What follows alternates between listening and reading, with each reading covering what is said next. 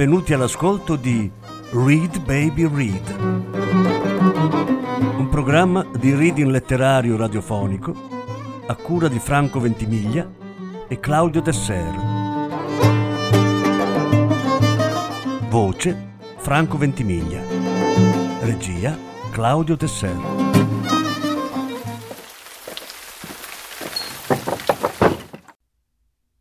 Angelo Gavagnin Due brani dal libro Il risveglio.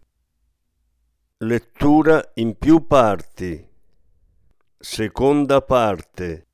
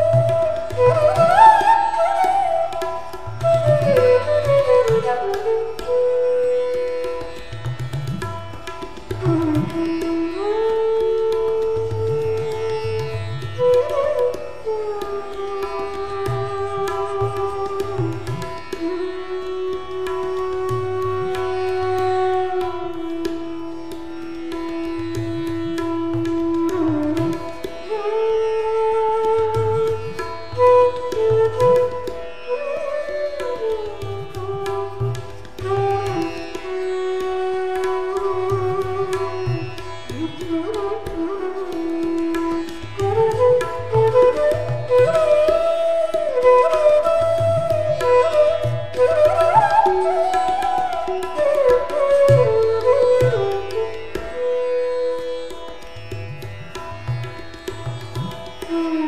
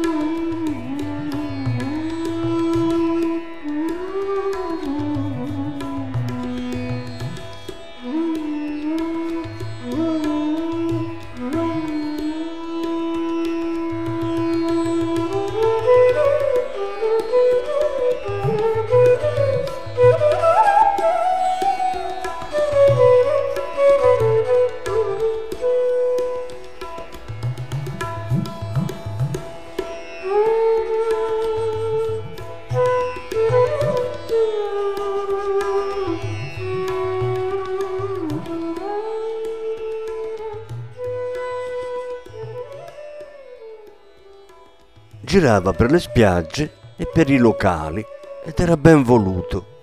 Tutti lo salutavano affettuosamente e aveva intorno un alone di serenità che lo rendeva attraente. Succede per alcune persone, pensateci bene, magari la chiamiamo solo simpatia, ma ci sono persone che ci piace incontrare più di altre. Ci piace averle vicino a tavola o al cinema, anche se non parliamo occupano lo spazio intorno a noi e ci sfiorano come in un piacevole massaggio. Non serve che ci tocchino. Ogni corpo è dentro una specie di uovo di energia, un involucro che ci avvolge. Lo vediamo spesso raffigurato nei dipinti dei santi, della Madonna, ma ce l'abbiamo tutti. Questa aura reagisce, può essere stimolata nel bene e nel male. Nalin era dolce, non gli serviva un granché per vivere.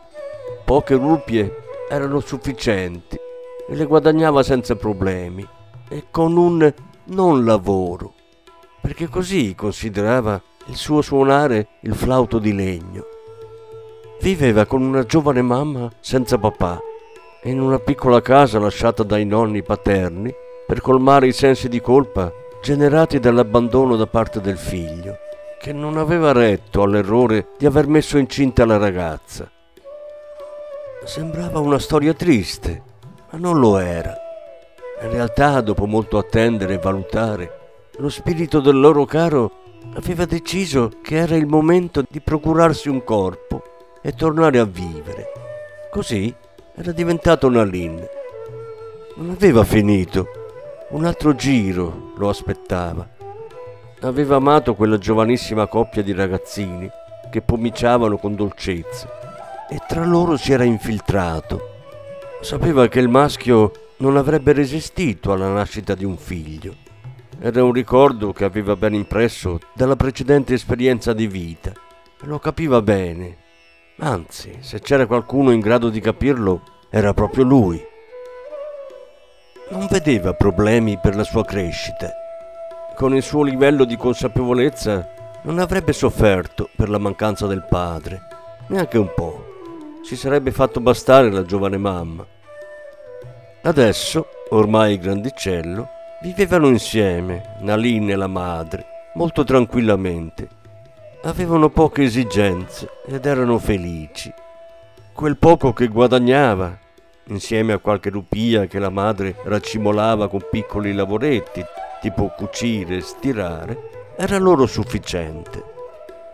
Ecco, la figlia aveva perfettamente capito e inquadrato la scelta del padre dare precedenza e importanza alla qualità della vita, perché non era interessato né al denaro né alle cosiddette comodità come le intendiamo in Occidente. Non era interessato a telefoni tuttofare né a televisori da centinaia di pollici. Meno ancora era attratto dalle auto grandi come monolocali che circolano da noi. Voleva solo entrare in un corpo libero, che sapesse amare, respirare, meditare. Ecco perché la sua anima aveva scelto l'India. Ecco perché una vita così semplice, secondo i nostri parametri, al limite della povertà.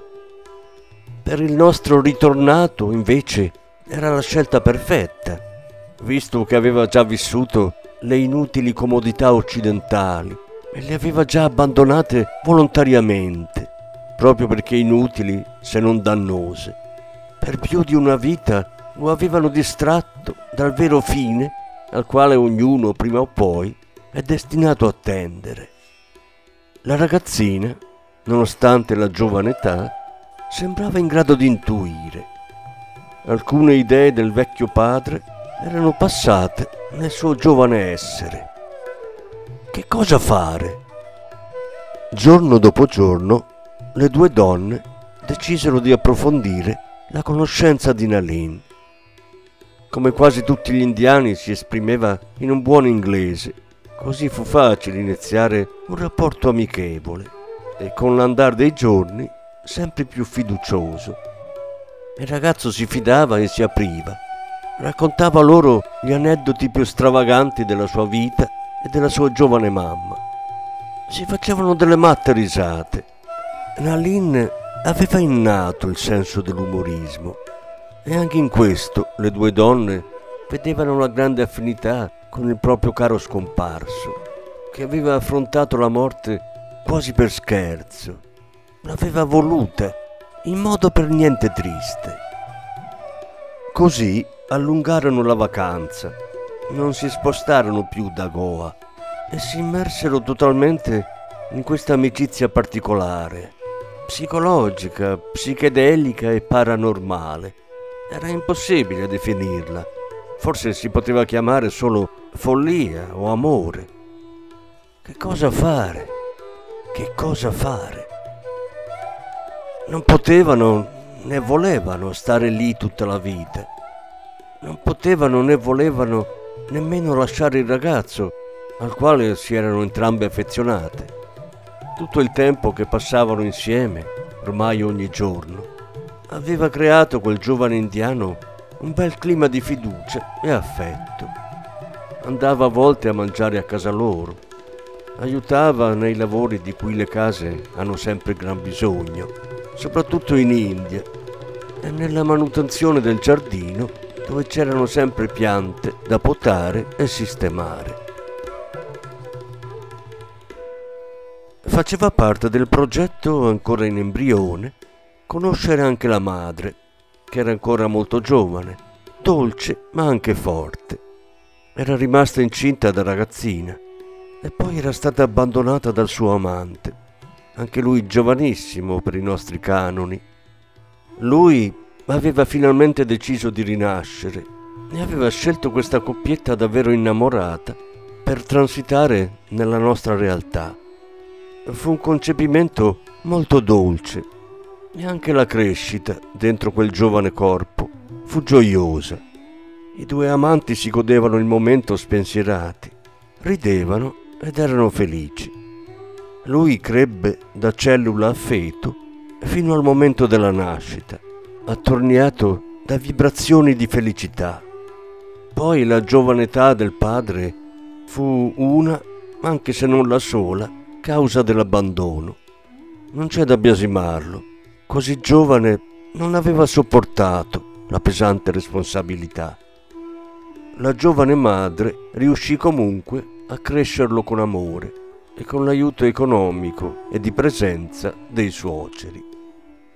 Per risolvere il problema ci voleva un'idea e ancora una volta fu la ragazzina a usare cervello e immaginazione in maniera risolutiva perché non proporre alla giovane madre di Nalin di portarlo con loro in Occidente per studiare, crearsi una posizione e poi lasciare lui decidere del suo futuro? Che cosa poteva dire la giovane madre a una proposta così generosa, anche se un po' incomprensibile? Che cosa aveva di meglio da offrire? Era impensabile farlo continuare con quella vita che stava adesso conducendo anche bella ma senza alcuna prospettiva. Girare tra i turisti suonando il flauto poteva andare bene alla sua giovanissima età, ma non poteva essere una scelta definitiva. Non stavano però considerando un'altra difficoltà. Cosa ne avrebbe pensato il piccolo Nalin, che nel loro sentire tanto bambino non era? Ormai pensavano di aver capito che il loro caro aveva scelto quel luogo e quella madre non a caso, ma con un progetto di crescita ben ponderato. Aveva trascorso del tempo senza corpo prima di assumere l'attuale forma, il corpo di Naline. Che diritto avevano le due donne di fare cambiamenti? Il bambino poteva essere influenzato, era ancora giovanissimo, forse non cosciente del suo destino e certamente non consapevole dell'essere stato scelto come involucro per il passaggio dall'assenza alla presenza. Le due donne qualcosa avevano intuito, ma forse non completamente compreso la potenza della loro intuizione. Passarono giorni e settimane con questo progetto che aleggiava.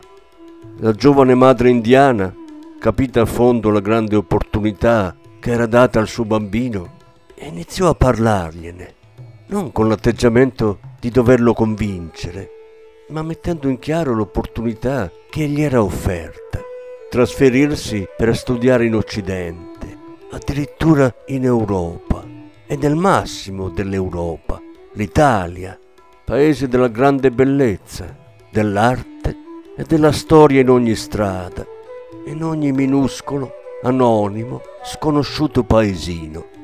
Come lasciarsi scappare una tale occasione?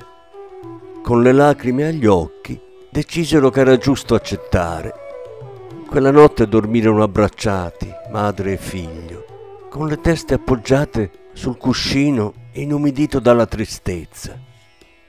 Con il consenso della famiglia rimaneva da fare tutta la trafila burocratica Nalin era minorenne, perciò la pratica era un po' complessa, ma in India con qualche soldo si riesce a fare tutto.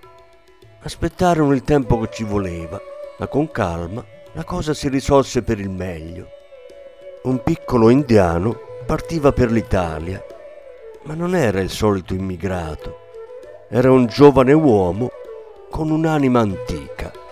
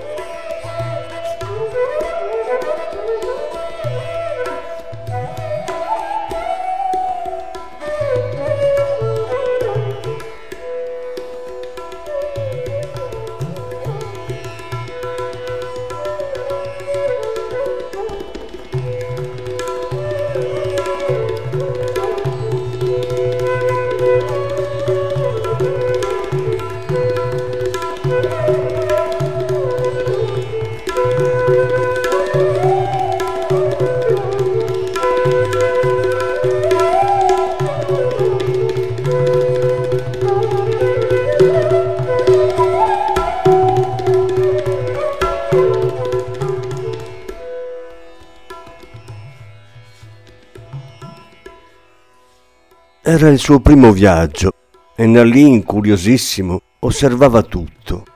Vedeva tutti assorti e per conto loro. Vedeva intere famiglie in viaggio come lui, figli che nemmeno si curavano dei genitori, impegnati ad ascoltare non sapeva cosa nelle cuffiette. La donna, si suppone la madre, testa china sul cellulare a chattare con le amiche il padre è assolutamente concentrato sullo schermo del tablet, a controllare la borsa e tutte le notizie riguardanti la finanza. Sembravano tutti matti. Nessuno parlava con nessuno e non c'era verso di vedere un sorriso sopra quelle facce. No, non capiva il senso di quel modo di vivere, di viaggiare. Perché andavano in giro? Avevano il mondo a disposizione ma anche se fossero stati dentro uno sgabuzzino di due metri quadrati, per ciò che stavano facendo non avrebbero percepito nessuna differenza. Non capiva. Già in aeroporto si era accorto di questa strana abitudine delle persone che li faceva essere sempre da un'altra parte rispetto al presente. Le vedeva preoccuparsi, vivere in perenne ansia, arrabbiarsi per cose già successe, cose che non avevano nessun potere di cambiare, perché già appartenenti al passato. Avevano tutto il diritto di parlarne, certo, ma era tutta energia sprecata e ansietà acquisita. Pensavano e discutevano a lungo anche del futuro e si facevano carico di preoccupazioni ancora di là da venire.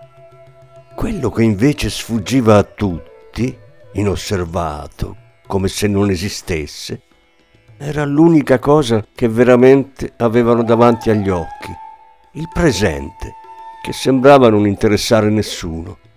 Così li vedeva perdere l'unico tempo reale. Giunto in Italia, aveva cominciato la vita normale. Agli occhi di tutti era solo un ragazzino. Andava a scuola, intelligente sì, oltre la media, ma un po' snobbato perché straniero. Era sufficientemente rispettato dopo qualche tentativo di maltrattamento a causa dei soliti bulletti che infestano ogni scuola, al quale aveva saputo reagire con calma e fermezza. Era riuscito a conquistarsi il rispetto di tutti. A volte tentava ragionamenti che uscivano dagli argomenti scolastici, ma pochi capivano di cosa parlasse perché toccava temi al di fuori dei normali interessi della sua età. Qualcosa di buono l'aveva visto rispetto al caos delle città indiane. Nella piccola città dell'Italia settentrionale dove ora viveva non circolavano auto a benzina né a gas, almeno non in centro. Avevano il permesso di circolare solo fuori, nelle tangenziali e nelle autostrade. Vedeva tutto ben organizzato. Perfino i treni funzionavano. Anche questo destava meraviglia rispetto allo standard indiano. Non solo, ma quando qualcuno arrivava alla stazione, straniero o turista che fosse, esisteva un servizio di accoglienza a cura dell'amministrazione cittadina. C'erano giovani che si occupavano delle persone in arrivo e gentilmente davano ogni informazione utile, soprattutto per chi vedeva la città per la prima volta. L'aiuto si spingeva fino a offrire un passaggio nella loro auto elettrica e anche elettronica, poiché bastava comunicare a voce l'indirizzo di destinazione e questa cominciava a viaggiare per la strada, senza nessuno alla guida. Servizi così evoluti e auto di tale livello tecnologico erano fantascienza nel suo piccolo villaggio indiano. L'auto rispettava senza fatica il codice della strada, oltre a scegliere il percorso migliore, più breve e meno trafficato. Non serviva a guidare, perciò l'accompagnatore aveva modo di chiacchierare amichevolmente con l'ospite passeggero. Era molto contento di questa organizzazione e intuiva che non doveva essere stato sempre così, come se avesse già vissuto in quei posti, ma organizzati in una maniera totalmente diversa. Nessuno se ne accorgeva perché lui non lo faceva notare, ma Nalin si ricordava stranamente di molte cose che riguardavano questi luoghi. Mamma e figlia avevano cambiato casa e infatti non aveva nessun ricordo dei nuovi ambienti mentre gli sembrava di conoscere alcune parti della città dove vivevano. Nel periodo di carnevale mangiava fantastiche frittelle nella pasticceria vicino casa. Sapeva chissà come che erano le più buone di tutta la città. Dal barbiere lui non c'era mai stato, era un ragazzino. Però, passando davanti alla vetrina e sbirciando dalla grande porta finestra, si ricordava il numero delle piastrelle bianche sopra il lavandino, dove era appeso lo specchio davanti al sedile del cliente. Aveva sempre avuto l'abitudine di contare le cose. Ricordava una vecchia chiesetta sconsacrata, adibita solo a mostre fotografiche o pittoriche di artisti locali, magari bravi, ma sconosciuti e senza pretese. Riconosceva il giornalaio e il profumatissimo spazio davanti al fioraio, l'incasinatissimo marciapiede davanti al negozio di frutta e verdura, che, troppo piccolo, doveva esporre tutta la merce davanti. Gli parevano vecchi amiconi anche i due fratelli fruttivendoli, due vecchi buontemponi dai capelli bianchi e radi, sempre allegri e vocianti. Poi la chiesa, davanti alla quale si ergeva elegante un grande cedro del Libano, che sembrava accorgersi di tutto, sembrava seguire la vita che si svolgeva intorno a lui. Intorno al cedro uno spazio sempre pieno di bambini, mamme e nonni, con carrozzine. Gli pareva di conoscere tutto, ma non lo diceva a nessuno. Giornata calda, madre e figlia erano distese sulla sabbia all'ombra di alcuni sari colorati e svolazzanti. Stavano dormendo e si tenevano per mano. Si erano addormentate così, sulla spiaggia. Si svegliarono quasi contemporaneamente. Si guardarono negli occhi e capirono subito che avevano appena fatto lo stesso sogno. Si chiamano sogni sincronici. È cosa rara, ma succede a persone molto legate o che per qualche motivo stanno vivendo insieme forti emozioni. In questo caso la scossa era stata visitare i luoghi che sapevano così amati dal proprio perduto congiunto. Avevano vissuto un caso di connessione tra l'inconscio di una e dell'altra. Nalin. Il nome non era arrivato loro a caso. In hindi significa lotus, fiore di loto, simbolo di purezza che nasce dal fango, dalle difficoltà. Lo sguardo che ricordava il loro congiunto, il bancomat, la partenza per l'Italia, l'arrivo in luoghi che il ragazzino sembrava conoscere. Era tutto un sogno.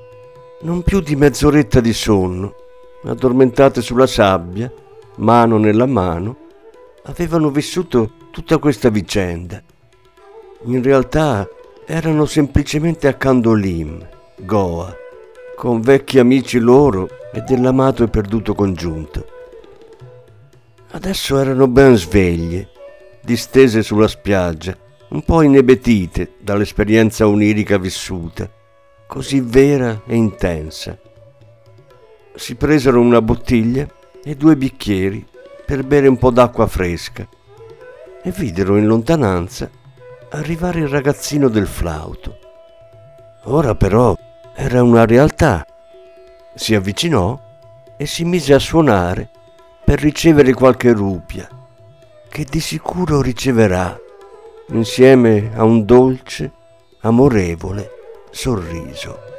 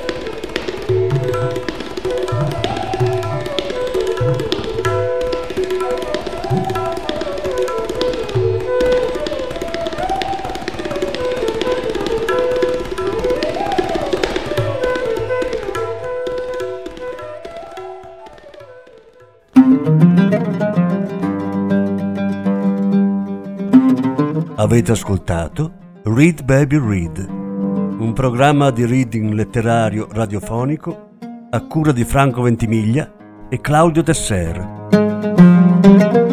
Grazie per l'ascolto, alla prossima settimana. La successiva parte sarà trasmessa la prossima settimana.